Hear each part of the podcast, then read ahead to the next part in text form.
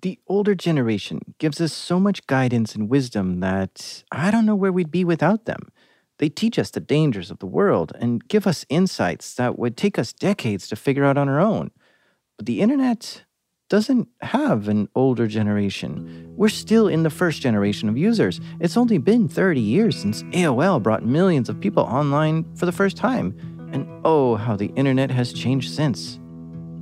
And I fear that when there's no older generation to guide the younger generation on how to be safe online, that there's a lot of kids who will learn the hard way.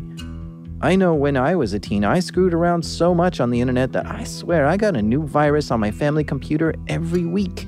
And there was no one around to show me why that happened or how to fix it. My grandma and dad barely knew how to turn it on, much less handle these kind of problems. And schools weren't teaching computers yet, and when they finally did, they taught basic things like how to type or use some sort of application. Nowhere in the curriculum was anything about the dangers of downloading software, shopping online, or going to chat rooms. That kind of stuff is only taught by family, or in my case, by nobody. In fact, the older generation often relies on the newer generation to teach them about computers. So many times I've seen parents ask their kids to set up the new computer or show them how to use social media kids teaching parents the dangers of social media is like kids teaching parents street smarts. But that's the world we're in because it's so new. What will the internet look like in 2060? There will be better educated users. Users who grew up with parents who have seen the darker side of the internet and can warn them about it and show them the dangers. But that time is not here yet.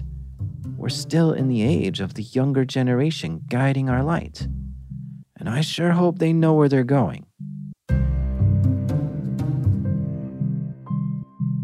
These are true stories from the dark side of the internet.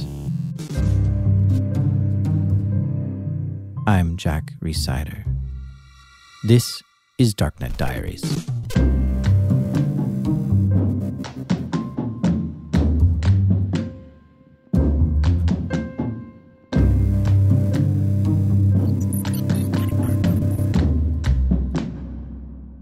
The other day, someone found me, and he was willing to open up and share what he knows about some online communities that I don't have visibility into.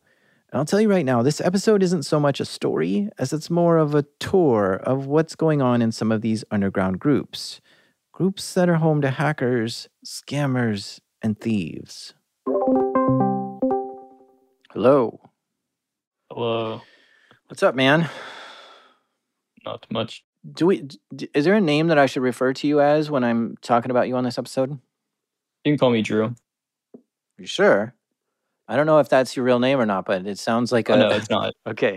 Just Drew. Okay, sounds good. Yeah, it's Drew. And and oh, so first of all, I want to clarify. Um, it's okay to record this call to use it on the podcast Darknet Diaries. Yes, you have permission. Okay, then it is recording. All right. So basically, do you want like the full story? Yeah. All right. So it starts at like age 13 at like Roblox. You know, I'm like playing Roblox. And um I found out you could get discounted Roblox. Okay, sorry. Already I'm lost. Roblox is just outside of my peripheral view, and I don't really get it. So I need to pause here for a moment, do some research, and I'll be right back. Okay, so first of all, Roblox is a video game, but it's more than that. It's a video game platform, which gives you the tools to make your own video game. And if you build something cool, others might want to come play it too. However, there's this thing called Robux. It's the in game currency of Roblox. And some user made Roblox games require you to pay Robux in order to play it. Do I have this right so far? Yeah, you're getting that right, except I think that one thing to keep in mind is that little kids want in-game currency and they're willing to do anything for it because they don't have the physical money for it because their parents don't want to spend money. Can you buy it with real cash? Yes, you buy. You can only buy it with real cash. Oh, you can't earn it in game. No, this is not an Okay. in-game earnable commodity. So these kids want it and they can't pay for it because they're kids and their parents don't want to pay for their game all the time. So they go to these websites where they can just complete surveys and do ads, and they um they can get Robux for it. Okay, already I'm seeing potential for abuse here. So there's real money going in and real money coming out of Roblox. Because if you manage to create a game that people are willing to pay to play, you can get money as the game creator. So if you can somehow get people to play your game, whether legitimately or not, you get paid. But on the other side is how people are getting Robux. As Drew said, kids don't have money, so they go to these websites and they sit there and fill out surveys and watch ads to get Robux. And these ad servers make money from their clicks and pay a percentage to the kids that are clicking the links. Yeah, that's exactly the model. A lot of it's even scams, to be honest. Yeah, and not all these sites pay out either. So you're kind of lucky if you actually get Robux from doing all this work. And you know, if a 13 year old really wants some Robux and sees an option to get some free ones, they're going to click a link, install some software, or sign up for something and give their email and phone number. Drew's friends had set up one of these ad servers and was running Google Ads to make it easier for kids to find his server and come on by and click all the links to earn Robux. And the profit margins were insane. So it would cost him like six dollars to pay a kid for like fifty dollars worth of income for him. He had like two thousand kids on the website. He was making a thousand to two thousand dollars, and that was the most I'd ever seen. He was like, I was in a call with him every day, and it was very cool to see. Like, um, he's my age. He's like 14, 15. And he's doing this every single day. Suddenly, the game wasn't to play Roblox but to commoditize and monetize the kids who were willing to sit and watch ads to get Robux? And like I said, that's just the front end. You can imagine all the tactics to game the back end, such as cloning a popular Roblox game and then somehow attacking the original to make it go down so that everyone flocks to yours because yours is up. Now you're getting paid Robux. And there's all kinds of black hat strategies that are talked about on hacker forums that discuss this, which is where Drew and his friend were hanging out he probably accumulated like thirty thousand dollars off that, and he, him and his friend both had thirty thousand dollars, and they're like, okay, we're making this much money. How are we going to multiply this? They look around on the forums to see what other people are doing, and that's when they learn about vanilla gift cards. These are gift cards that you might receive for a job well done at work or as a present of some kind. It's a Visa gift card that you can use anywhere that accepts Visa cards. And if you have one, you might be curious how much money is on it. People need to check their gift card balance. So they look up gift card balance or vanilla gift card balance. So, what his friends did was set up a site that looked just like the Visa Vanilla gift card site, and it had a little form to fill out, enter your card details in order to check your balance. They collect the card information, they have an automated checker to check the balance of the card against the real site, and then they sell the card, which they cash out through various methods like G2A or um, Minds.com their site steals anyone's gift card who enters it in. But of course, nobody would go to this page since it's unknown. And if you do a Google search for vanilla gift card balance check, you get the official Visa's page as a first link. However, there's a way to get your site to almost instantly show up above the first search result, and it only costs one or two bucks per click. That's by using Google Ads. Drew's friends would spend tons of money on Google Ads to get their fake vanilla gift card balance checker to show up as the first link when you Google for it. People don't know the difference between two URLs a lot of the time, or at least they're not trained to know because they just click the first result. They press on the ad, it's a phishing page. And they enter their card details, see their balance, and before they can spend it, their card is emptied by Drew's friends. But of course, Drew's friends aren't the only ones stealing cards this way. There's a whole group of people who have made dozens of websites for all the various gift cards to try to get anyone who's checking their gift card balance to click the link. This is the one I'm probably the most. Con- I've done this. I've been involved in this one for the longest that I've ever been involved in anything for. Yeah, it, it really disappoints me the most because I've been I've been a participator. This I've been a spectator.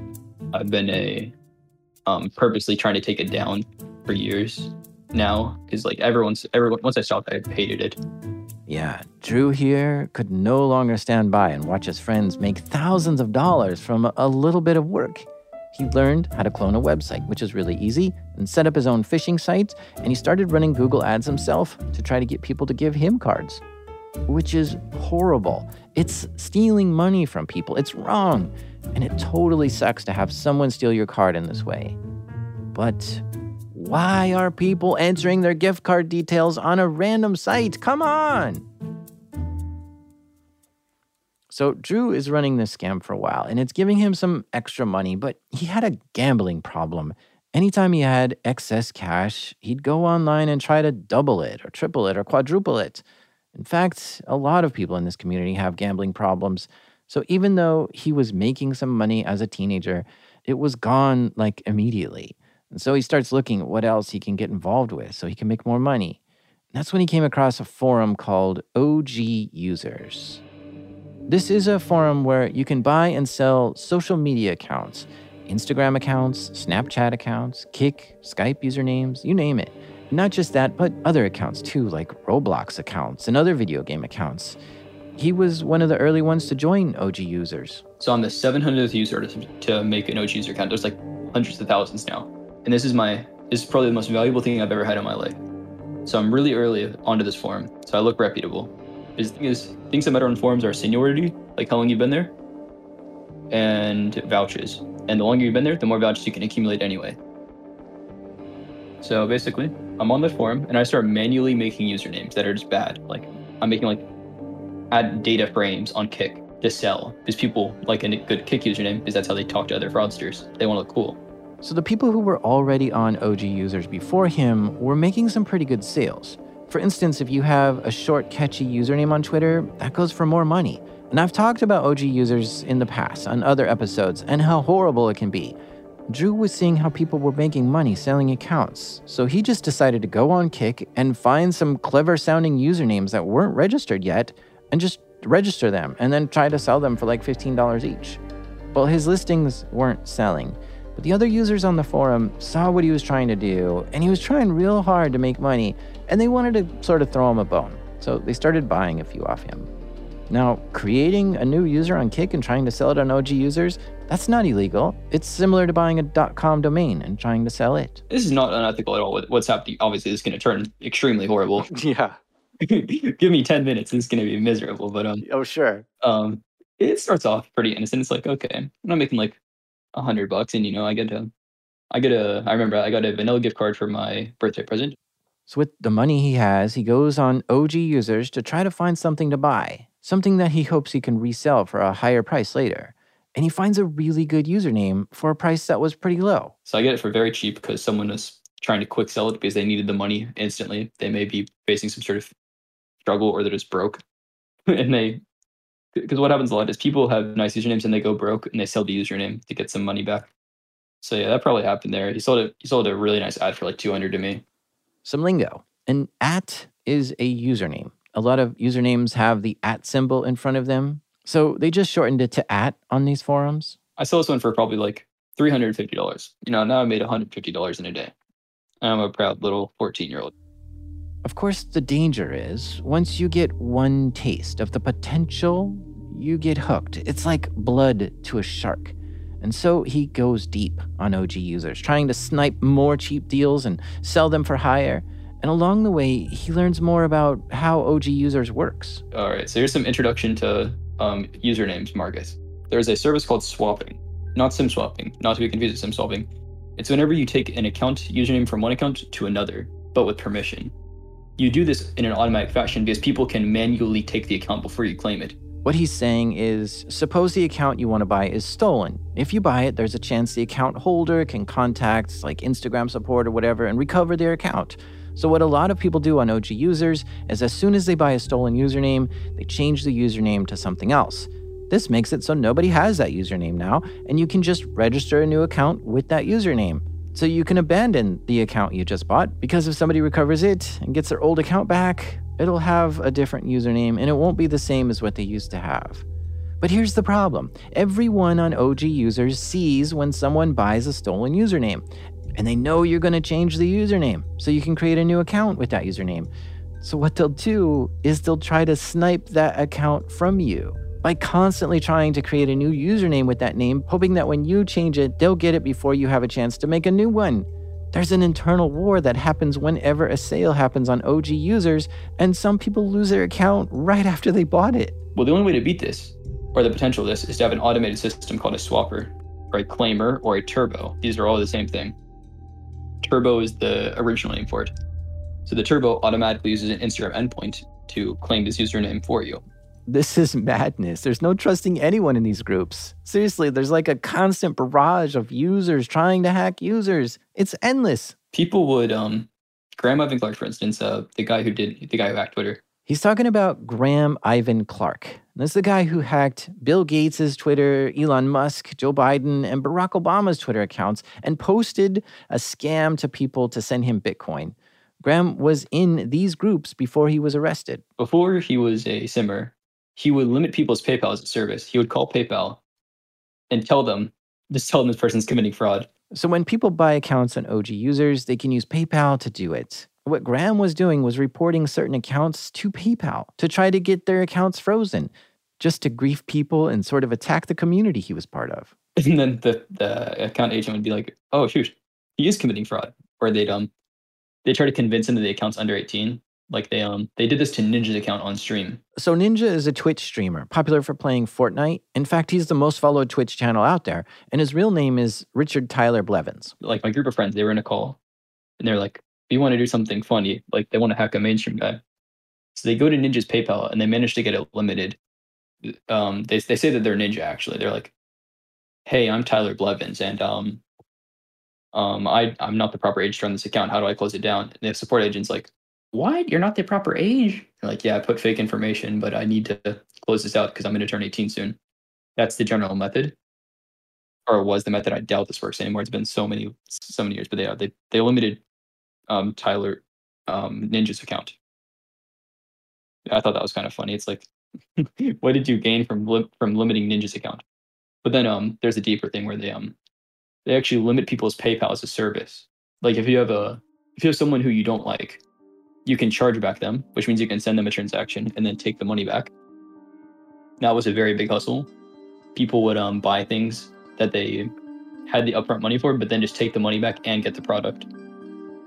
So like you get like an OG username for a thousand dollars, just charge them back. I particularly hate chargebacks because the victim is so powerless in that situation. If someone steals your credit card and buys something online, you can tell the credit card company, hey, I didn't make this purchase, please reverse it. And the credit card company will do what's called a chargeback. They'll take the money back from what was sent to the merchant, but on top of that, they send the merchant a $15 penalty. So that can be abused. People can buy things, get the item that they wanted, and then issue a chargeback, and the credit card company will side with the cardholder almost every time. Anyway, this is just another example of how people in these communities attack each other. And in fact, over the course of its existence, the OG user's website itself has been breached at least three times, exposing all the data on the users who are registered there. And since Drew was a member, this meant his account had been in a few of these breaches. So I have to ask you now have you been ripped off uh, by any of these kind of scams? Okay, so I've been scammed by people for thousands of dollars, at times tens of thousands of dollars by my own friends. You've been scammed by for ten thousand dollars? Probably more. How did you yeah, get scammed? I mean, all right, so the biggest infighting of anything I've ever seen is criminals versus criminals. Because criminals have no boundaries, no limits, and they have full anonymity you know how like when they do the prison studies, it's like um, guards whenever they have no guards whenever they're masked will do anything to a prisoner. Well, imagine what criminals who are masked will do to other criminals. So they will extort you. They will, if you manage, if they manage to get your docs, which is obviously a compilation of your personal information, they will literally um, do anything to you. Like they will swat you, just like they did to the man who went out Tennessee, but they'll do it to your own friend. They will extort you they will pizza bomb you. And then there's always some grimmer things like they'll pull your SSN and they'll like open a loan. But those are like the fundamental bad things, I'd say. So it sounds like you got doxxed. Oh, certainly, many times. Probably at least three times. So his full details were exposed. And of course, that landed in the hands of someone who wanted to extort him. So that person contacted him and threatened him. And they tell you, I'm going to um, send packages or I'm going to contact your parents if you don't do this and give me this money.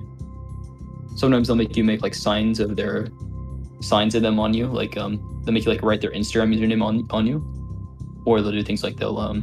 What do you mean write the Instagram name on you? I don't understand. Like on like on your forehead, like. Okay, so you write their name on your forehead and then take a picture to show. Yeah, it's like that some, I'll do whatever you want Yeah, it's like some sort of like alphaing thing. Like you know what I mean? Like it's very weird. It's Uh-huh. it's that type of thing, like a dominance thing, I guess. Um, I've never mentioned that. And then they'll they'll do more consequential things like they'll um they'll tell your parent they'll tell you that you're gonna tell your parents that you're a cyber criminal or that you did something you didn't do. Like they'll say that um like I'm gonna call your dad and say that you extorted me, even though I don't even know him. they'll do things that would like affect a kid because it's normally kids versus kids in reality. Okay, so Drew was hit with this and he didn't want to tell his parents. And so he just sent them some money and they went away. But there was another time when he was scammed, which was even stranger. While all this is happening, he's still playing Roblox, right? In fact, at this point, he's made his own game with his friends and he wants to attract some users to the game so that he could possibly make money and make some of those Robux. He had a little game going and it was all set up and it was good, but it just didn't have many players. So you want to get your game on Roblox to the front page so you get more players, so you make more money. But how do you do it when you're a conniving teenager? You find a way to falsely inflate the numbers to make your game look more popular so people join. Basically, it'd be a bot that makes your game look more popular than it is. So, and it would use a botnet to do it. It would have players that didn't exist join the game. But he didn't have a bot. Instead, he hired a service like a Roblox bot master kind of thing. Someone who specializes in getting more players into your Roblox servers for a fee. But they aren't real players at all, they're just bots. But Drew didn't have enough money to hire this person, so his friends gave him the money to pay this guy. So he gets his friend's money and pays this bot master a few hundred dollars to turn it on. The bot master takes the money, but doesn't deliver users to his game. Instead, Drew thinks when he was screen sharing one day, he accidentally revealed something that identified who Drew really was. And this essentially meant the botmaster knew Drew's real name and identity and address. So instead of sending him bots in his game, the botmaster tried to extort Drew and said, Give me $500 or I'll make your life hell. And this botmaster guy proceeded to show Drew's real name and address and said, Listen, pay me or else you're going to be sorry. I know where you live. So one day, um, me and my dad were home. I just lived with my father. And just a random like package from USPS comes to the door and it's underneath my name. And he was like, Did you order this? I was like, No, I'm like 13. I don't have any use for USPS packing stuff. Okay, so what he got was some empty flat boxes from the United States Post Office. Now, if you go to USPS.gov and you click shop and then priority mail, all the priority mail packaging supplies are free. So you can just order some boxes, as many as you want, and all you have to do is pay for the shipping cost. And so that's what he got. Because he didn't pay that bot master the $500 he asked for, he got a few boxes in the mail. Okay, that's a little spooky, but no big deal, right? And then like two months later, like 10,000 boxes show up. And I'm like coming home from school. And I'm like, oh, this isn't good. You know, like the entire front yard is filled up. My dad's not home from work. And I was like, okay, how do I hide this situation? As he says to me, there were like pallets of boxes. They filled up his entire front porch and the walkway, and there were even more. Stacks and stacks of flattened USPS priority mailboxes were at his door, and they were addressed to him. As you can imagine, being a 15 year old kid seeing this, you get scared. You don't want your parents to know either. And so his dad wasn't home yet, and Drew had to think quick. I, tr- I move all these packages away from the house to like some random place. Like, obviously, this is very illegal and dumb. I regret this horribly, but um, I just moved them to this random like nearby like a lake. It takes probably upwards of three hours. I do it by myself, just carrying, running with these packages, trying to put them away. He didn't put them in the lake, just next to it. And it worked. Well, I mean, at least his dad didn't find out. But but uh, was at along this time were there were there messages that you're getting of like do this for me or else you get more boxes or some clear like reason? Yeah, it's like pay me back or get more boxes, and then they obviously began contacting my father and whatnot. Pay you pay you what? How much did they want? They, they, they wanted like five hundred dollars. He was only around 15 years old at the time. And so he tells them that he doesn't have $500 and he doesn't even know where to get $500 from. That didn't matter to whoever was doing this. I mean, these are like probably sixteen year old kids. They're like, they're like I don't care. And after he didn't send them more money, they sent him another order of 10,000 USPS packing boxes to his house. And once again, he sees them as he's walking home from school one day and is like, oh man, not again. And immediately starts doing the same plan as before, throwing as many as he can under his arms and running them to a nearby empty piece of land by a lake. And he was able to stash them all away before his dad got home. And again, his dad didn't find out about this. Whew. But this time, someone was walking around the lake and saw all these boxes and investigated. The Shipping labels were still on a few, which had Drew's name and address. The, the, the homeowners association's like, why is there a bunch of boxes here? They look at the name on the boxes. They come to the house. They're like, why do you have a bunch of boxes near this lake? Then I'm like, okay, I moved the boxes. His dad, of course, hears about this from the homeowners association, and Drew gets in trouble. Well, the, the biggest trouble is first of all, I didn't move those boxes back to the house.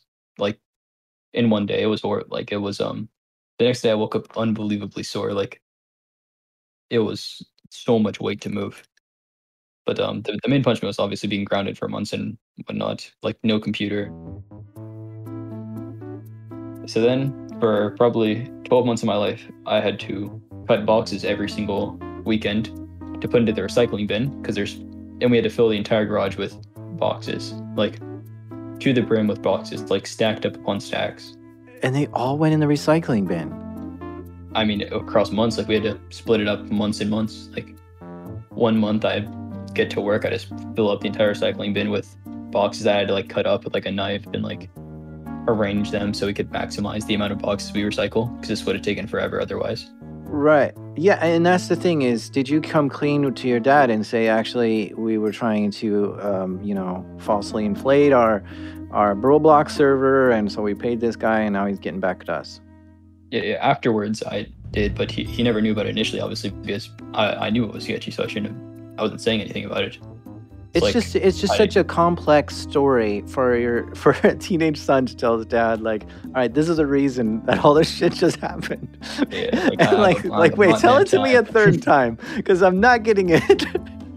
because here we are 45 minutes into this call and i'm just now understanding it myself i can't imagine how many times you had to explain it to your dad yeah well that i think that's a, a, a funny story are you able to laugh at it now or are you still like upset from that whole thing both it's hard to laugh at it obviously because it's like man why did i do that but mm-hmm. it is what it is what is the lesson you learned from that all right there's so many um first of all don't be doxable I learned a lot about OPSEC from that. Mm. Let's talk about that for a second. I love OPSEC research now. It's my favorite thing to read about. So, how? What are the tricks to not be doxable? All right. So, um, are we talking by the FBI or are we talking by a person? By another teenager. All right. So, if you want to avoid another teenager, best my best advice to you is don't screen share anything because you will accidentally screen share something that's too revealing. I promise you. Even if you think that you are only screen sharing Discord, they may see an IRL friend's name. Don't link accounts to your spot. Don't link accounts to your Discord like your Spotify, because they can see who you're following, who follows you, and your account. Pretty much have a fake persona, and um, don't reuse the same emails because if they know one of your emails, like for like business or something, they could just do a leak search up, find like passwords, see if you have commons, stuff like that. So don't reuse passwords, don't link accounts to your Discord, don't screen share, and just don't trust people online. Like they can be your friends, but and you may like accidentally share your identity because you think they're harmless, but you never know what a friend will become in two years on the internet. It could be anything. And don't click on stuff. Oh yeah, obviously don't don't get IP logged. yeah. Uh, so um all right, so that's one lesson you learned from this. What else did you learn from the cardboard boxes? Okay, uh, so aside from the OPSEC, aside from my OPSEC failures, obviously, never making those again. But um, I learned some moral things like um, why am I involved with these people on the internet? It's Like, I make no money, or all the money I make I lose, and then um, like more like um, where, where my priorities at. Because I've always been a very good student in school. Like I've always taken school really seriously. Drew was realizing that the community he was involved with was pretty toxic not good for society. But he didn't cut himself off of it. Instead, he got back in these forums and in the chat rooms just to study them and watch them and learn what they were doing. Yeah, yeah. I mean, it's just coming out and saying, "Hey, I've got all this information. I want to share it with you." Why? Um, I don't like the community. I very much look down on the community. Pretty much. Um, if I could, I would report every single one of these kids to the FBI. Um, sadly, that would be um, self detrimental, obviously, um, because of my history. Um, I'm looking to obviously gain more knowledge on the community. Um, I, I want to document all of it, and one day, hopefully, look back on it and realize, like, um, talk about how crazy the internet was whenever I was on it. Like my years as like a kid. Whoa. For some reason, this hits me in a weird way. When I was a kid on the internet, the internet was very different, and there was a whole cohort of people I instantly connect with today because they were there for it. I'm talking about the wares scene, MUDs, AOL chat rooms, phreaking, cracking, and just hearing this noise by itself brings back so many memories. And I look back at that as the good old days.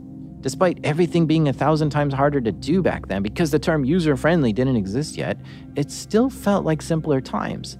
And what was happening online was innovating a thousand times faster than the clunky outside world.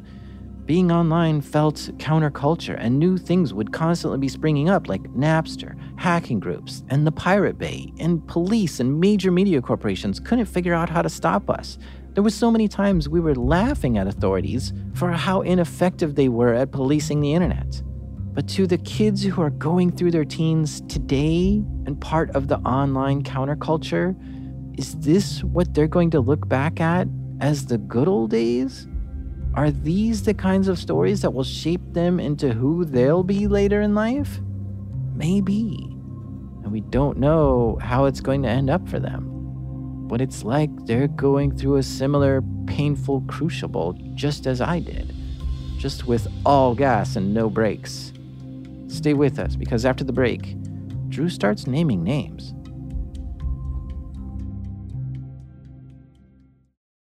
Okay, so some lessons learned, some things there. Uh, what's another? Let's get into another story here. So, what's another um, thing you've seen a way to make money online?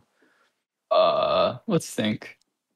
What uh, what have I seen kids doing lately? Well, let's let's get into sim swapping then. We could talk about sim swapping. Okay, so by this point, you probably know what sim swapping is, but if not, I'll be real quick. SIM swapping is when someone tricks the phone company to move your cell phone number to their phone. Just like when you get a new cell phone, you need to tell the phone company that you have a new phone and that you want your number to work on that. Now, it shouldn't be possible for someone to just take your phone number. But there are ways it can be done.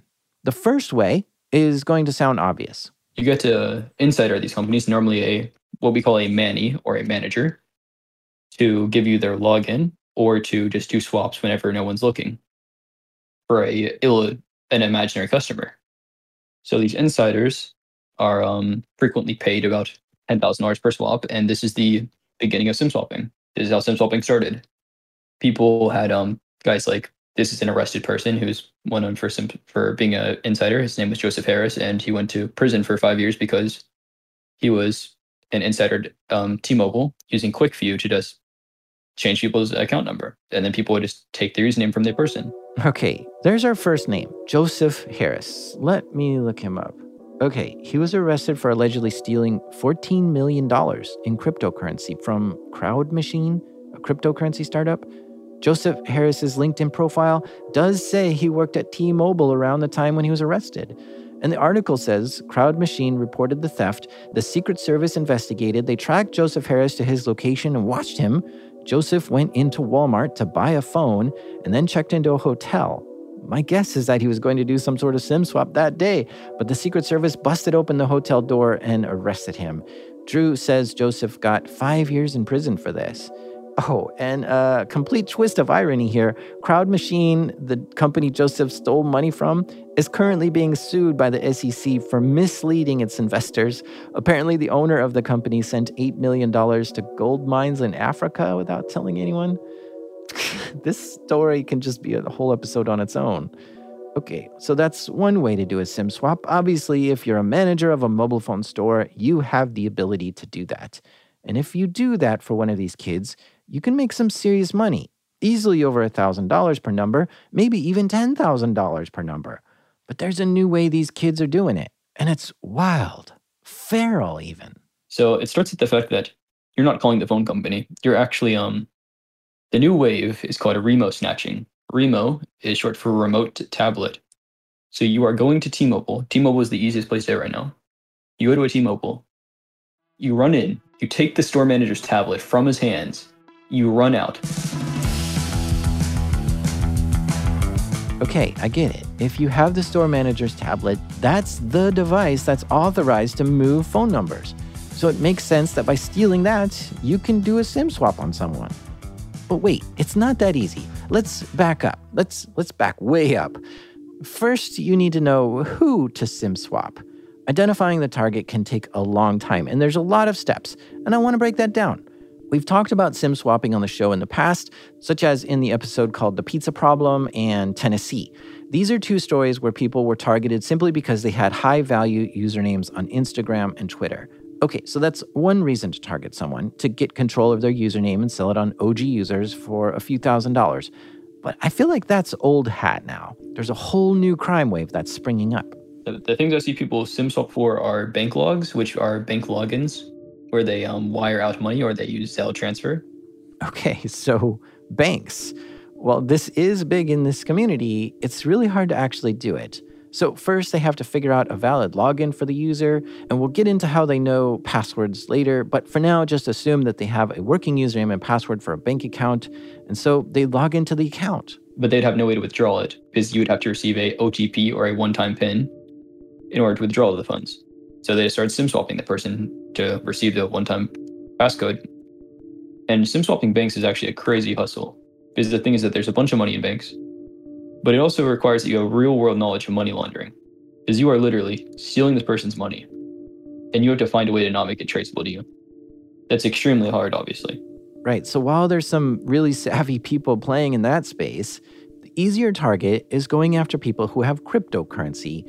Because with cryptocurrency, it's stupid easy to grab all the money in a wallet and just send it to an anonymizing service like Tornado Cash and cash out.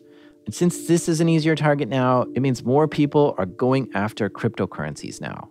Okay, so it makes sense for these kids to target people with high value crypto wallets. But how do you find someone with a big, fat crypto wallet? Well, it takes a whole bunch of steps.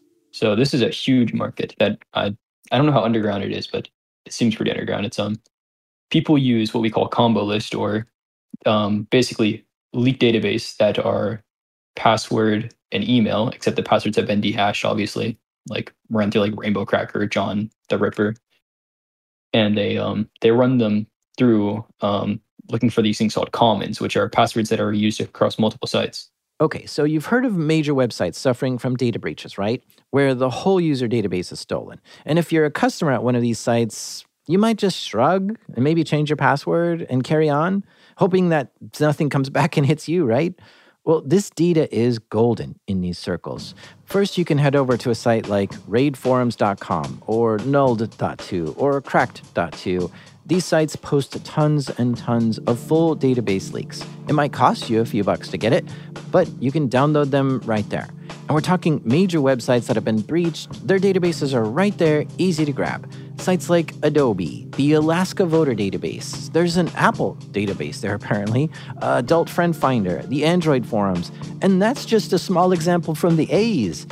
Inside these database dumps could be a bunch of things, but they typically have a person's name, their username, their email, maybe their phone number, maybe their address, and their password.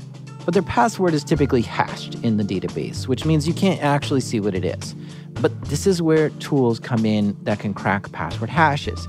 It's hard to crack a single hash if that's all you want to do. But when you have like 100 million records in the Adobe database, for instance, you'll likely be able to find some hashes that aren't very strong. And now you have valid usernames and passwords for people. Now, take that username or email address and cross reference it with other data breaches. Is this person reusing passwords? Are there usernames and passwords in the Adobe breach that also work on Netflix? Sadly, yes. Yes, a lot of people just pick one password and then use that on all the sites they have accounts for. And so now, just by cracking a database dump, you've got access to someone's Netflix account. And this opens up a whole new massive market in the underground communities. People will buy Netflix accounts for $2.50 each because that's obviously way cheaper than paying the $18 a month for a premium subscription. All right, so let's extrapolate Netflix to Walmart, Chipotle, Nordstrom, OnlyFans, Surfshark, NordVPN, Macy's Credit, Buffalo Wild Wings, Papa John's. There are sites you can go to to buy user accounts for any of these websites. And you might even get a combo pack for a bunch of logins, say $10 for the whole pack. But wait, you might wonder, why would anyone want to buy a Chipotle login?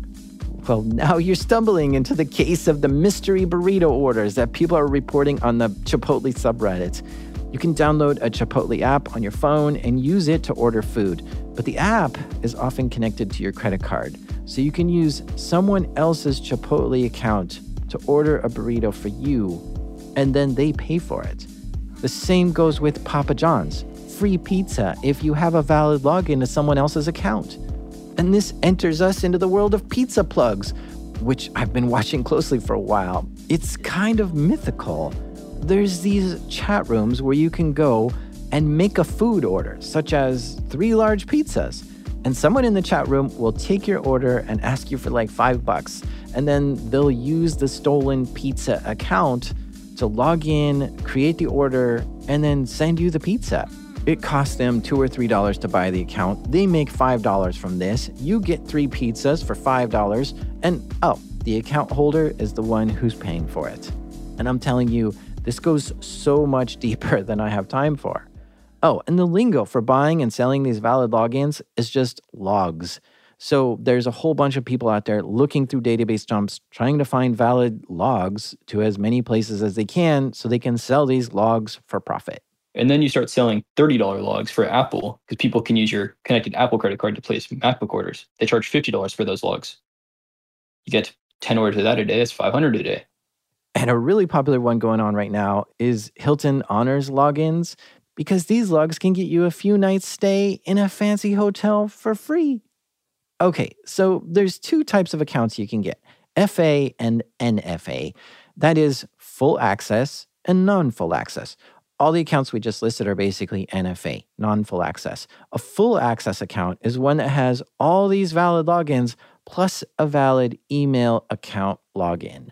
So that means if you can get into someone's Outlook or Gmail, then you can easily reset the password for any of these other accounts that you want to get into.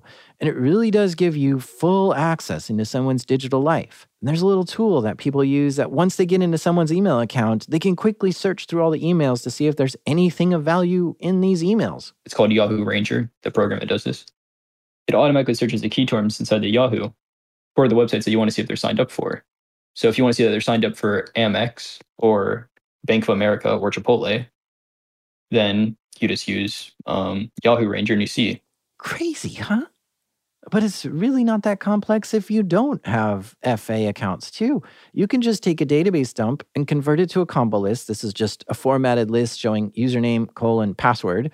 And you can take this combo list and have a tool just automatically try logging into tons of sites to check if the password works anywhere.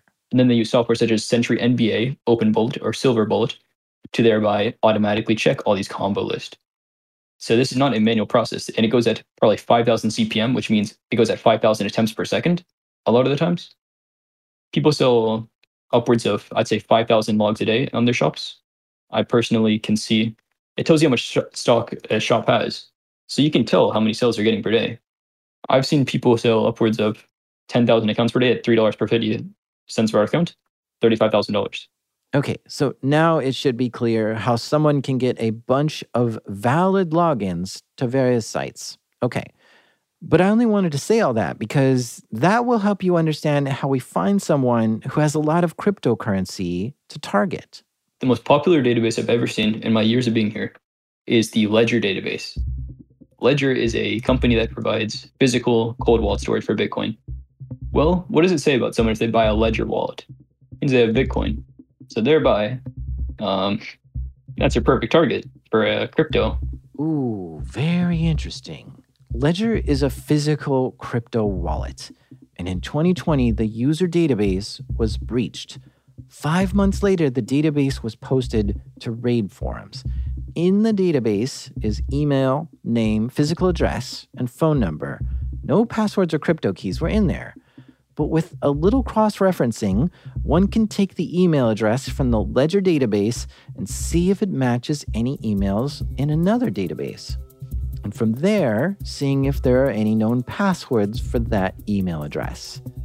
Then you can try plugging that email address and password into Coinbase or Binance or Kraken or FTX or Gemini or any crypto exchange to see if it's a valid login. And these are all crypto exchanges where people keep their cryptocurrency. And of course, if you know someone's username and password at a crypto exchange, it means big trouble for them. But there's a few safety checks that these exchanges put in place to thwart kids like this. First, there's a lot of value just in knowing if the person is registered at, say, Coinbase. Forget about their password for a second. Is this email even registered here? And if you type in someone's email address and a bogus password, it won't give you any clue on whether that email is registered there or not. However, if you try to sign up for a new account with an email address that already exists, then bingo. Coinbase will tip its hand and say, that email is already registered here. So, this is how someone can take the Ledger database dump and figure out who has accounts on Coinbase or Gemini or Kraken or Binance or wherever and then cross reference that with other database dumps to try to figure out what the password is on those accounts. Now, if a thief has a valid email and password to your crypto account, there's still a big hurdle in the way 2FA. All the crypto exchanges require you to enable two factor authentication. They urge you to get something like Google Authenticator or Authy, which is an app on your phone that has a six digit number that you have to have in order to log in. But at the bare minimum, they'll send you a text message with the six or seven digit code to log in. So, just by having a username and a password isn't enough to get into someone's crypto account. You also need that 2FA code. And the vast majority of Coinbase users use text based codes. Can you see where we've arrived now? Well, a lot of people on Coinbase have millions of dollars. So that, that that's where this new simming wave is coming from. They're using commons from databases, getting into the Coinbase. This is all automated. And then to get the balance they just SIM swap them. But yes, it's it's massively profitable. It's arg- it's arguably the most profitable thing you can do right now. Now, at this point, we have enough information to SIM swap the target. We know they have a Ledger wallet, and we know they have a Coinbase account, and we have their username and password. All that's needed now is to take control of their phone number so that we can get texts so that we can log in. But while this might be enough to SIM swap someone, the thieves take this step further to try to figure out how much is in the account before SIM swapping someone. I don't even know if you're going to believe me whenever I tell you this, but there was an exploit in Coinbase for about one month where you could check the balance of any valid password and username. You could, no matter what, you didn't need to have any sort of access except username and password. So you didn't need to SIM them to see their balance. So people just ran millions upon millions of combos, combo lists through Coinbase and just found the millionaires of Coinbase. There's obviously millions of those. that is, if you just had a valid username and password, you could see how much was in the user's Coinbase account. And this made it crystal clear exactly who to target for a juicy SIM swap. But you still need that 2FA code to get in and move the money. It's just that you didn't need it to see the balance for a while. Now, I've sort of confirmed this. A Bleeping Computer ran an article back in October 2021 saying that 6,000 Coinbase customers had their crypto wallets drained due to a flaw in Coinbase's 2FA system. And I'm pretty sure it's talking about this bug that Drew just said. Knowing exactly how much money that someone has in their account is vital to making your SIM swap more successful. And there's one last bit about Coinbase. If you have a valid username and password and you log in, you'll see whether or not that user has text message 2FA or something like Google Authenticator, because the page will tell you which code it's looking for. And the vast majority of Coinbase users use text based 2FA. However, there still may be a problem if the thief doesn't know the phone number. Sometimes they just don't. And if you're going to SIM swap someone, you need that phone number, right? But there's a clue sitting right there on the page, and it shows the last two digits of the phone number, and it specifically says enter the seven digit code we just sent to XXX, XXX, XX37, or whatever the last two digits are. That little clue of just knowing what the last two digits of the phone number are are enough for these thieves to get the full phone number. So you have to do this thing called number tracing or ISP doxing. So the endpoint, here's what it'll tell you on the endpoint. The endpoint will tell you the real name of the person, and it'll tell you the last two numbers of the phone number. With this information, you have to do a um, been verified or white page search on the person. So typically it starts at, well, find their name, find their approximate location, find their phone number. There's a million ways to do this. My best advice is dehash the email because clearly their inf- their um, OPSEC wasn't too good. These email owners, or else they wouldn't be password leaked. Their IP or something's going to be in there that you can use to approximately geolocate them. Then do a people search on white pages or been verified in that area with their name, and then you'll find their phone number. That will match the last two of the um, hint. Okay, so that's how these SIM swappers are choosing their targets today. At this point, they know the username, the password, the phone number, and the account balance to know if it's going to be a juicy grab. Oh, and you can quickly look up what kind of carrier the phone number belongs to so you can SIM swap using the right carrier. But this is a big setup process just to figure out who our SIM swapping target's going to be. In fact, it's so much work. This is a market just in itself. Just identifying a list of targets and selling this information is its own racket. So while it seems like a lot of work, someone could just step in right here, buy the data, and go for a SIM swap. Okay, so now we're ready for the big SIM swap event.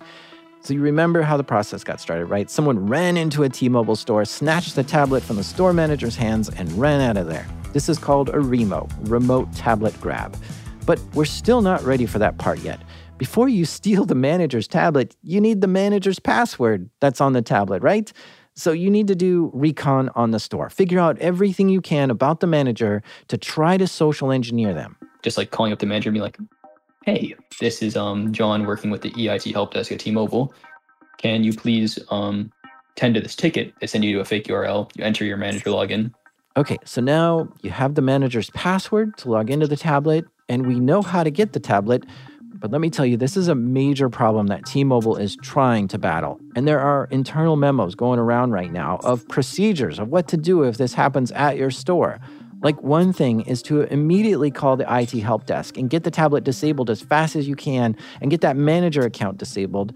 And so, when this happens, stores typically get the tablet disabled within 10 minutes. And so, we've got to back up again because we've only got this 10 minute window and you've got to do everything in that. And so you need to be prepared. And we have not done our preparations yet. So, what you need to know here is that this isn't done by one person. The Snatcher is just one pawn in this game. Obviously, people on Telegram aren't like the type of person to go run into a store. They they pay some idiot that they know IRL to go run into the store for them. And that person who runs in and grabs it and runs out is really getting paid the lowest on the list here. Probably making 200, bro. I've seen people pay their runners so little. So they pay $200 for someone to go in and grab the tablet and bring it back out to them. And they have to be set up nearby because they only have 10 minutes to do this, remember? And so the person who ultimately has the tablet in their hands is particularly skilled at navigating the T Mobile software to do the SIM swap. And maybe that's because they worked in the store before or they saw a video on how it's done. But still, the person who's actually typing on the tablet doing the SIM swap isn't the same person who's going to steal the cryptocurrency from Coinbase users. That's a whole nother group of people who have collected all those Coinbase logs and are waiting for someone to do a remo. And they all get organized inside a Telegram chat room. And people are willing to pay a person to do a remo swap, sometimes $10,000 per number. I'm just trying to confirm that when they're in this Telegram channel and they're like, okay, I hope somebody, you know, gets a, a remote tonight. I've got like three, um, you know, accounts I really want to do. All you need to do is provide that phone number to the person who did the re- who got the remo, right? Perfect, man. You sound like a sound like a real swap right now. You're using you're using our lingo, Remo. I'm ready, Yeah, man. but, the, um, the quote is: "You either die a hero or you live long enough to become a villain," and that's um, I think that's true. yeah, it's funny, but uh, That's yeah, Batman. You're, you're using the terms. Okay, Yeah, I, So- I so- uh, so people are in Telegram and they're like, "All right." It's what was it like Friday night, Saturday night? Someone's like, "Okay, I think we're gonna try it," and then they, they tell the group, "Like, I'm gonna I'm gonna drive down there. I'm gonna try and and grab the grab the tablet. I'm, I'm all set." It's extremely intense. Yeah, there's all these people. they're locking their bedroom doors. Like, don't come in, Dad. I'm I'm gonna be busy tonight. Don't come in the room, whatever you do. and then okay. Okay, I'll give you some personal time. like that would be the. one. Sorry. yeah, definitely. Eh, I know what you're talking about. This has happened. Like people, people are like, "Bro, I can't do it right now. I have to eat dinner." yeah. It's like, it's like, bro, we literally have ten minutes to do this. There is no time for dinner. It's either dinner or a hundred thousand dollars. You choose. yeah. And that, this is really like this is not exaggerate. This is really how it is sometimes. Like the remos are so short. This is this is what I love imagining. It's like the actual person behind the screen. And if it is a teenager, then yes, there is there is this possibility of it all going wrong any second because they're living at home and they've got to clean their room. All right, so so besides that, they're they're they're in they're in Telegram. They get the the message. Okay, I got the remote. And what'd you say? Ten thousand dollars per number? So I'll break it down to you based on carrier. So T-Mobile at the moment costs you about five thousand dollars per swap. If they're a fraud victim, then it costs you seven thousand five hundred. A fraud victim has special protections on their account, but they're still bypassable. Verizon is going to cost you upwards of probably fifty thousand dollars. Verizon is extremely well secured, but it is still possible if you have the right equipment. Like a you need a branch manager login, which is a very high position. So you need to be able to pay off that Verizon manager a lot and you can't hack them. You can't. It appears right now. I could be wrong. Maybe we'll find new findings, but it appears you literally just need an insider. You can't rat him or anything. For AT and T, I think that people are starting to decrease their prices down to or two two to three thousand dollars because their Opus tool is not too secure. Okay, so this person who does the Remo snatch lets everyone know hours before that they are planning to do a Remo that night. So the activator is the person who coordinates the Remo snatch. And so the activator tells everyone in the Discord channel that they've got the Remo and they're ready for orders. Immediately, people in Telegram start giving him information phone number and ICCID. That's all they need to begin the process of moving the phone number from the customer's phone to the thief's phone in Telegram. It's an intense 10 minutes. Time is ticking, and at any moment, that tablet will become deactivated. So they've got to go as fast as they can, swapping out as many numbers as they can in that time frame. On a good night, an activator can make over $100,000 from doing this. Yeah, I mean at that point you just go hit your lick. More lingo. So lick is whenever you jug someone, but I'll use more plain language. A lick is a um is a successful log or a log. So log means login in our lingo. So whenever you hit a lick, it means that you oh you withdrew their balance, it's yours, you won. So there's multiple ways that you can use this vernacular. You could say this person looks like a lick. This person looks like an easy target. In other words, I you could use I hit a lick today, meaning I hit a successful withdrawal on a Coinbase account. So now these guys have control over their targets' phone numbers, and it's time for them to work as fast as they can. sweating profusely, you go reset the Yahoo password. You're on a proxy near them, utilizing a um, residential proxy nearby the target location. Log into their Yahoo, reset the password to the Yahoo because most of the time it's not the same as their Coinbase. Receive the Coinbase defi- device authentication link. Still sweating profusely. Your holder should be receiving codes this entire time. You're screaming at your holder to send you the code immediately, or you're not, or you're not going to pay them. Um, What? So sorry, holder is who again? Holder is someone that's actually holding onto the phone that's receiving the OTP. So most of the time, the people that have the targets in balance aren't going to hold the phone themselves because that's bad operational security. Holy cow! They have they have a designated holder. People who just hold the cell phones just so that the um person with the leads or targets doesn't get caught. Oh man, so there's a holder involved with this whole thing too. And yes, holders get paid for just being the ones who bought the phone and got the number switched over to it. Okay, so the person who wants to do the lick might first start by going to the victim's email and resetting the password. And on a lot of email providers, in order to reset the password, a text is sent to you. And so the email provider sends the text, and the holder tells the person what the text is. And they get the access to the email account, and from there, they try to log into Coinbase. Upon putting in the username and password, it sends a text to the phone that the holder has. And the holder has to give the code to this person, and the person now logs into Coinbase. But there's typically a check in Coinbase, and it says something like, We don't recognize this device. We're sending you an email to verify it's you.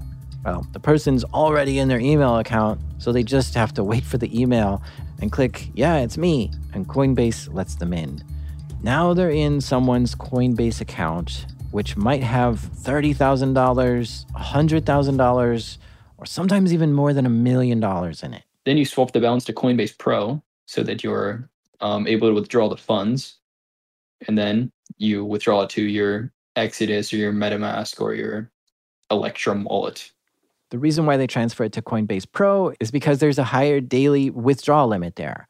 But there's a safety check there too. Before you can withdraw funds from Coinbase, there's one more 2FA check. So you need to get another text message from the holder to initiate the transfer. But there's still yet another security hurdle. Coinbase has a maximum daily withdrawal limit, and sometimes people have more than that. But Drew says that's not a problem. Yeah, there's a few workarounds people use, exploits I can't talk about, but there are ways to withdraw $250,000 or a million dollars. You can withdraw massive amounts of money. There are one way that everyone knows that I can say to you is there is a certain bot out there on a forum that is able to spam request all at the same time to overwhelm them and allow them to withdraw like a bunch of batches of smaller transactions. But there is other ways as well that are more directly exploits. Sheesh. These kids are determined. And why wouldn't they be when there's a potential $1 million lick that they can score from this? So, the, the new generation of crypto swappers, I probably know at least personally 10 millionaires who are all under the age of 16, who I know for a fact can't be lying, seen them send transactions live, seen them hit million dollar licks live. As for um, the older generation, the ones that were there extremely early with the crazy $20 million Michael Terpin targets, they have 15 million, 10 million, and they're in new hustles like NFTs and fishing, like really high level things. Okay, Michael Terpin is a cryptocurrency investor, but he has a few startups in the space too, like Transform Group and Bit Angels. In January 2018, someone did the steps you just heard to hack into Terpin's crypto wallet and steal $23 million worth of crypto out of it. $23 million stolen in one night. And you know, as soon as the person got that, they had to pay all the people down the line that helped them get there. In this case, it was insiders working at AT&T that helped do this. Well, once this guy stole the 23 million, he still wasn't happy. He tweeted, "Stole 23 million and still can't stay away from drugs. Stole 23 million and can't get my shit straight." Terpin, of course, went to the police, who started investigating and were able to find some pretty solid evidence that led them to a guy named Nicholas Truglia, who was 21, living in Manhattan, and Joel Ortiz, 18, living in Boston, with his mom and dad. They arrested both of these young men. Joel Ortiz was sentenced to 10 years in prison. Court records show that Nicholas had over $70 million in assets at the time of his arrest he pled guilty and is still in court waiting to be sentenced. But as for Michael Terpin, he was really mad that he lost $23 million. Of course he would be. But he also had 50 other crypto accounts and they were all fine. So I'm not sure what percentage of his crypto funds were stolen, but he was still furious, so mad that he sued both Nicholas and AT&T. He sued AT&T for $200 million, claiming the person who talked with him on the phone said his phone number is secure and cannot be SIM swapped yet it was. And he wants AT&T to admit that they are the biggest reason why his money was stolen. However, the judge dismissed the case. But Terpin also sued the hacker, Nicholas, and he won that lawsuit. The judge favored on the side of Terpin and granted him $75 million. And so while Terpin lost $24 million, he was ultimately given $75 million in compensation. Wild stuff. Big advice to crypto investors out there, or someone holding Coinbases, this is going to be very useful for you. Use designated emails for things that you do. Like separate your personal email from your crypto investing email, I would say. All right. This makes sense. We've now graduated from don't reuse passwords to don't reuse emails on high profile accounts. If you have an email address that was just for your crypto exchange and you used it nowhere else, then it would be really hard to discover that email address and try to crack it. Because after all, you need a username and a password to get into these places, so why not make the username really hard to find? If your username is the same email address that you use for everything, then that's like giving half of your login to whoever you chat with. Now, we just went over the 100 steps it takes to SIM swap someone and steal all their money, but I want to take a step back and look at this for a moment. This wasn't a quick and simple method to do this. It took a whole lot of research to find just a good target. And this is important to know because people ask me questions all the time like, well, what's the real danger if I put my birth date on my Facebook profile? And they're expecting some sort of quick and simple way a hacker can use it against them but it's not always quick and simple. If these kind of criminals get a whiff that you've got something that they want, they will case out your life and build a massive report on you so that they can completely own your digital life and become you. Every little scrap of extra information they can get about you can potentially mean a massive payday for them. If some obscure website you had an account with gets breached and they get the password you used and you reuse that password somewhere else, that just opens doors for them. Obviously, getting into your email and phone number is valuable to them, so they'll really love it if you just post that publicly. But then there are the little things what city you're in, what browser you use, what things you like, where you like to get coffee, and who your family members are. All these things can be used to exploit you further.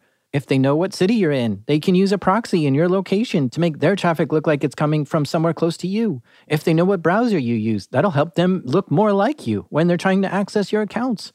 And if they know what things you like, that might tell them about some other areas of your life to check out. And if they know where you like to get coffee, this might result in them meeting you there and picking your pockets while you're standing in line for your latte.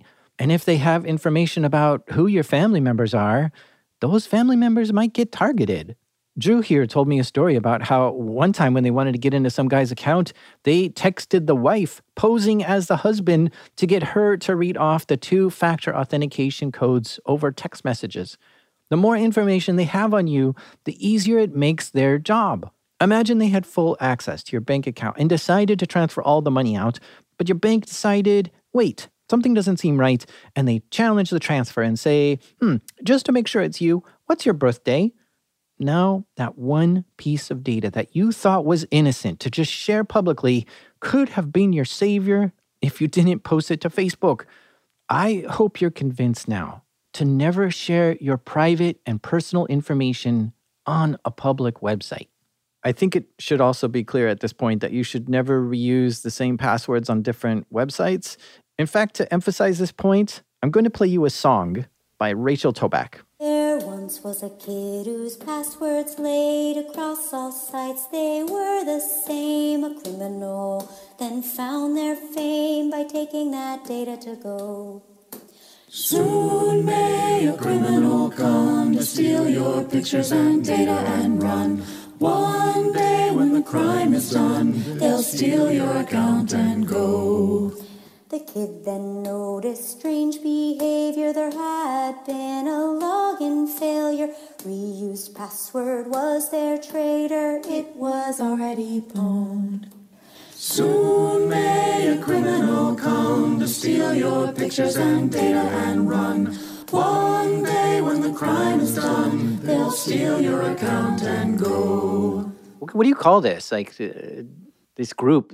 So there's a few different words. Uh, we call it call it COM. First, well, I'm sure you've heard COM, but we we we just vaguely call ourselves COM.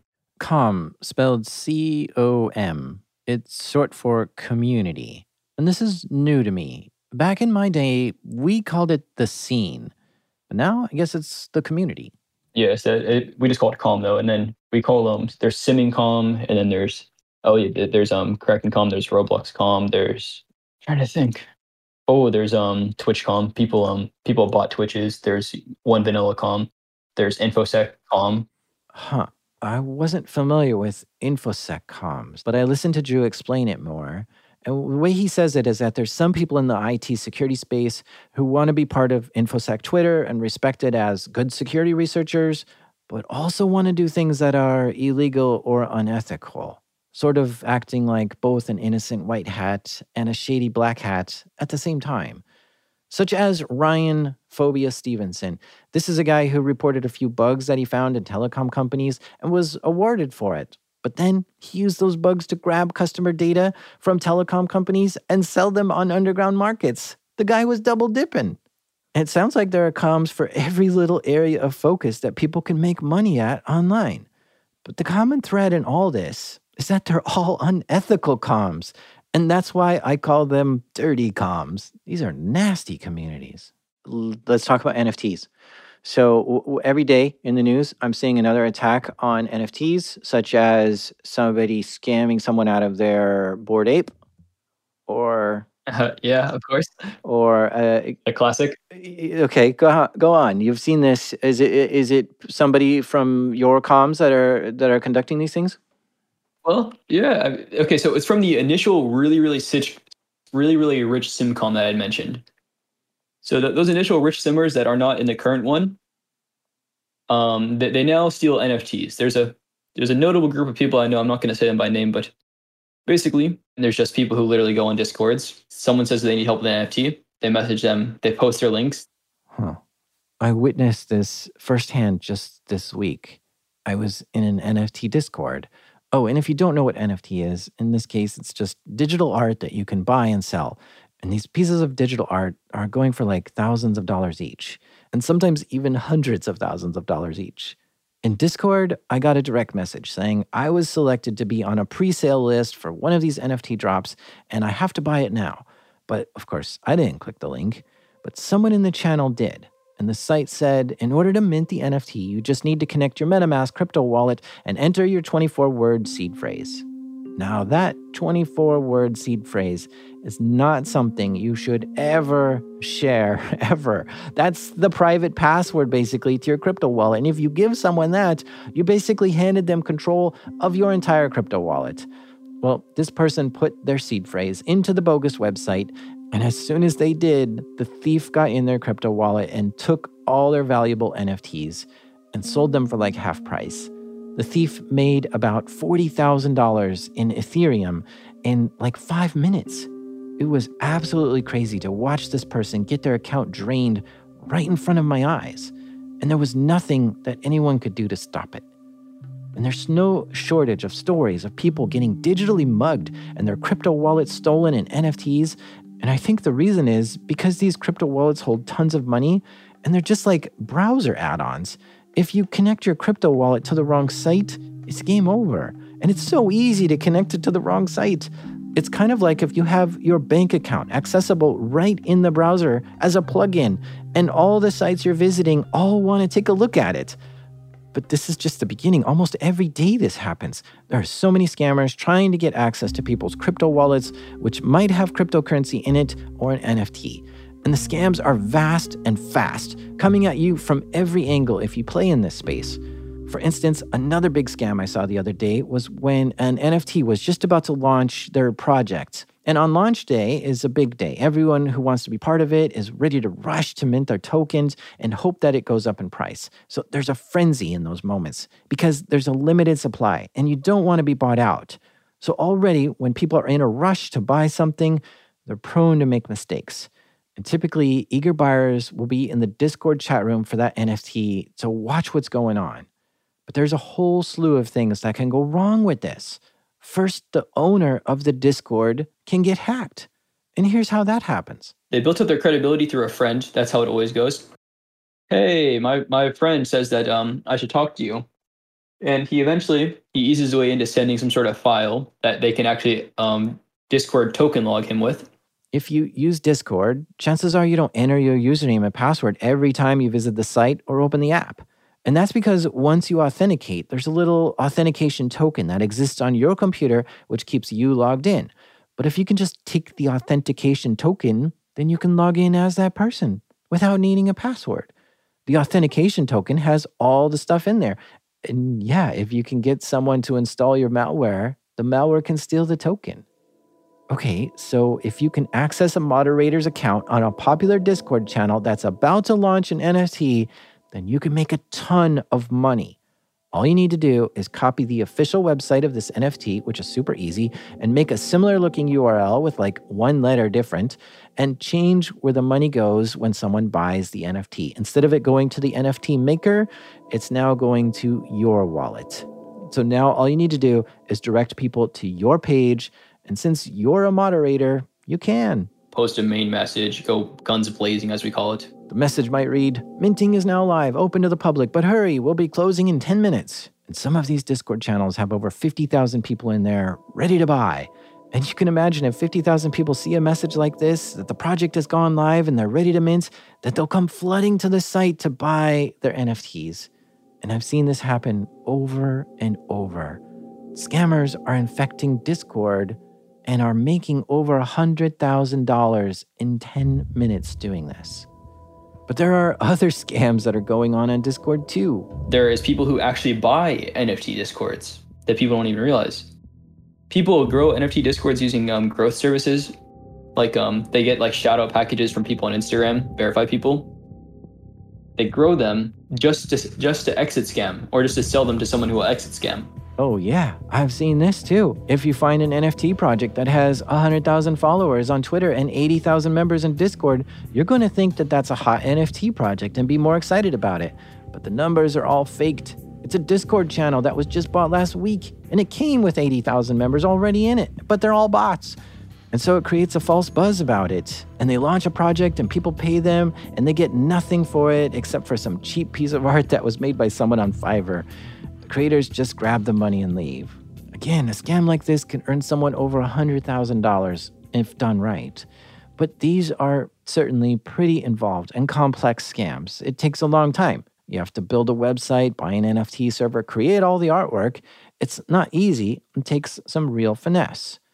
But then, if that wasn't enough NFT scams going around, there's also influencer scams happening. They get a reputable person to be there upfront there are these rich people who are crypto influencers who convince people to fall for these tricks. Like their friends, like they convince their friends to fall for NFT scams. And the person setting them up is these millionaire sim swappers. It's horrible. Yikes, man, you can't even trust your friends in NFT land. They might be getting paid by these scammers to scam you. I've dabbled in these NFTs, and I'll tell you, it's not for everyone. It's fraught with landmines, hackers, thieves, scammers, criminals, and so much more. But a big reason why so many people are in NFTs is because they can go up in value. I've seen someone buy an NFT for $200 and then sell it for $20,000 the same day. So there are massive gains you can make from NFTs legally. But from watching the news in this space, I'm willing to bet that over $100,000 worth of NFTs are stolen or scammed from someone every day. And that's real money that you can watch the blockchain and see the criminals cash out and probably go buy luxury cars with or something. These JPEGs that are NFTs are extremely valuable, which is why thieves are so into it. I just want you to understand that NFTs is a very big hustle where a lot of real money is being stolen every day. And it's making the people in these dirty comms rich. Those people, that was all for profit pretty much. Like Joel Ortiz, Nicholas Truglia, Xavier Clemente. Why are you um, naming people here? no, I mean they're all public names arrested. Okay. And, oh, they've these, these have are, been all yeah. arrested, arrested. These are probably like the most famous sim swappers that have been arrested. Plugwalk Joe, aka Joseph James O'Connor, whatever. Okay, I've got to look up what these people did. All right, Joel Ortiz was arrested for sim swapping. In fact, he was the first ever person to be convicted for sim swapping. And this is wild. 2019 is the first time a SIM swapper was ever convicted. This is truly the definition of a modern crime. If only three years ago was the first time anyone's ever been convicted of this. So, Joel Ortiz was 21 from Boston, and according to police, he scammed 40 people and stole a total of $7 million conducting SIM swaps. He was arrested and got 10 years in prison for this. We already talked about Nicholas Truglia, he's awaiting sentencing, but Drew also mentioned Xavier Clemente. This guy was 19 years old when he was arrested for sim swapping. Police say he stole over $1 million in cryptocurrencies. Then there's Plug Walk Joe, James O'Connor. He was 22, living in the UK when he was arrested for SIM swapping. Authorities say he stole over $700,000 doing this. But the list just goes on and on. There's Youssef Selassie, a 19 year old from Brooklyn who was arrested for stealing a million dollars in cryptocurrency. And there's a guy goes by the nickname Baby Al Capone. He stole $20 million in cryptocurrency. This guy was just 15 years old when he was arrested. And there's two more guys, Ahmed Hared and Matthew Dittman. They're facing charges for working together to do a SIM swap and steal some crypto. And there's Eric Meiggs, a guy who was arrested for SIM swapping. He stole over $500,000 doing it. Declan Harrington pled guilty to doing SIM swapping attacks. And of course, Shane Sonderman from episode 106 was arrested for SIM swapping. And currently he's spending five years in prison. And there's Corey DeRose, a 22 year old from the UK who was accused of stealing 100 bitcoins and is now facing prison time. Oh, and by the way, the items confiscated by the police are incredible luxury watches, luxury cars, penthouse apartments. These kids are blowing it as fast as they get it. And almost all of them have gambling addictions, where they'll put some money on an online casino and spin the wheel and try to hit it even bigger and they kind of like showing off what they're willing to wager during live streams and stuff so that others can see how much money they have. It's nuts. So on their Telegram channels, they actively post screenshots of their targets and how much money is in them and that they just scammed them for millions of dollars. And you can confirm this because they will literally show you the TXIDs and their Bitcoin wallets filled with millions of dollars. And they'll do thousand dollar giveaways every day. They just do ridiculously crazy things with their money because they're kids. This list goes on and on. A lot of people are being arrested that are under 18 years old, and so we just never see their names in the news. And some of them get caught and are just forced to give back the cryptocurrency or NFTs they stole, and they just get a stern warning. And I don't know about you, but all this just blows me away. I had no idea what this underground community looked like before now. But now I feel like my eyes have adjusted and I can see in the dark. Do you feel that way too? I feel like it's an all out war zone on the internet right now. Yeah, every day we hear about another company getting hit with ransomware or data breach, but all that is NIMBY. It's not in my backyard. This is what is in my backyard. This is teenagers targeting regular people, and their nicknames are no coincidence. One goes by Baby Al Capone, another goes by Billy the Kid. Billy the Kid used to rob trains back in the old days. He would just stick up random people and demand money from them. And it seems like the same thing is going on here.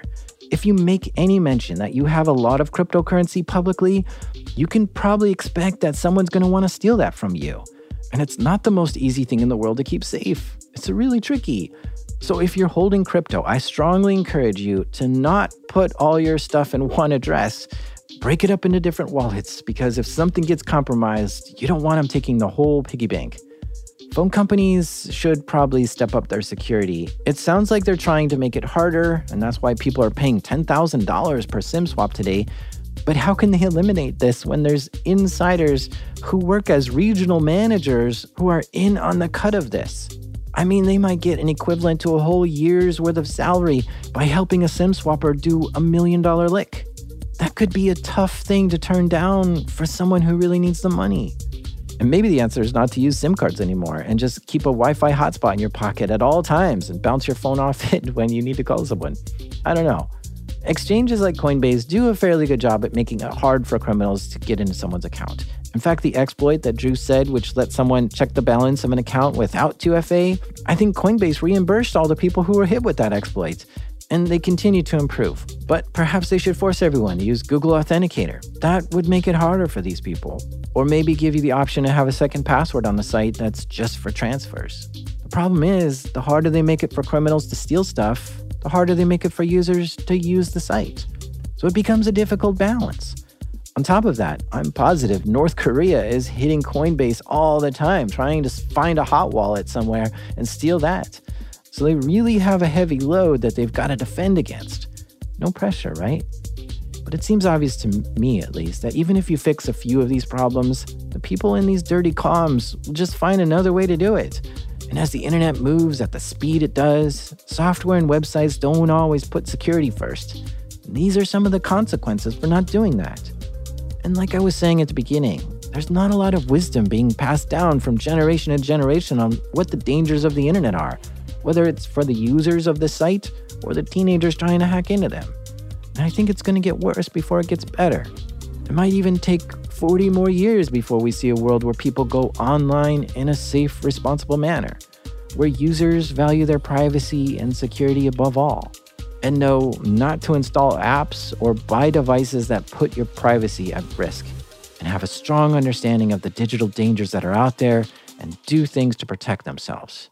And that's why I thought this episode was important for you to listen to now you have a much clearer view into why someone would target you and how they do it, when maybe you never even thought you were the target before.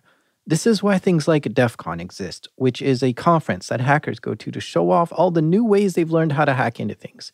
And the primary focus there is to share offensive hacking techniques. And sharing these techniques has arguably made security better. Because if people don't share them, then we don't know that problem exists, and you can't do things to defend against it. The real criminals and nation state actors do not share their techniques publicly because they don't want it fixed. And we can't simply ignore that and hope security problems somehow magically get fixed. My hope is that now that you've heard all these techniques that you will now take your digital life more seriously than you were before. I imagine a world where users were so well educated on security that they take it upon themselves to overly secure their environments because they've been hit too many times by bad actors or were just taught properly how to practice safe internet usage.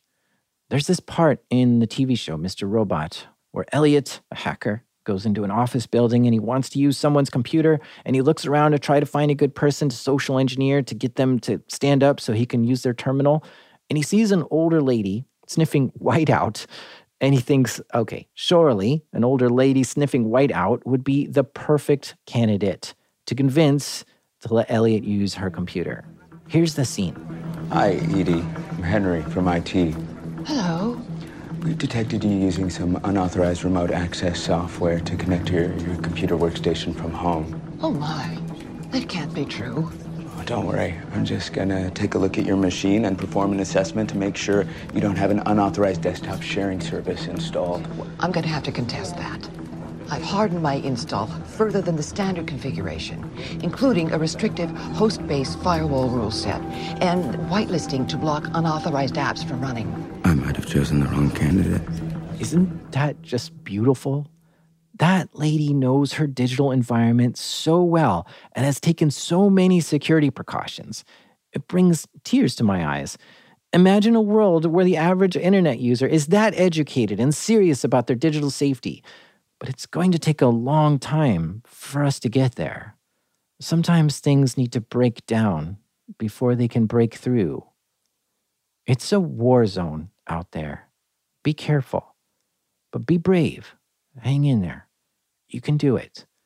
Take your own digital security seriously. Practice good digital hygiene.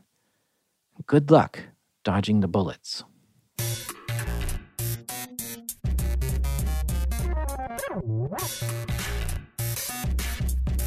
Big thank you to Drew for sharing this inside look to the various comms and what's going on in there. The show is made by me, Sim Shady. Jack Rhysider. Sound design and original music was created by The Reactivator, Andrew Meriwether. Editing helped this episode by The Sleeping Damien. And our associate producer, just back from his trip to Pancake's retirement ceremony, is Ray Redacted. Our theme music is by the heat bringing Breakmaster Cylinder. The one nice thing about getting SIM swapped is you don't get any annoying telemarketers anymore. Sometimes it's so bad, I'm not sure which is worse anyway. This is Darknet Diaries. I want to play for you the entire InfoSec sea shanty by Rachel Toback. Here it is. There once was a kid whose passwords laid across all sites. They were the same, a criminal, then found their fame by taking that data to go. Soon may a criminal come to steal your pictures and data and run. One day when the crime is done, they'll steal your account and go.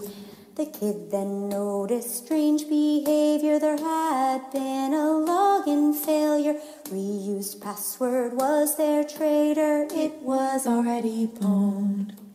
Soon may a criminal come to steal your pictures and data and run. One day when the crime is done, they'll steal your account and go. Now our friend did quickly learn their lesson. Don't reuse passwords. Turn on two-step and store them in a password manager encrypted wherever they criminal come to steal your pictures and data and run. One day when the crime is done, they'll steal your account and go.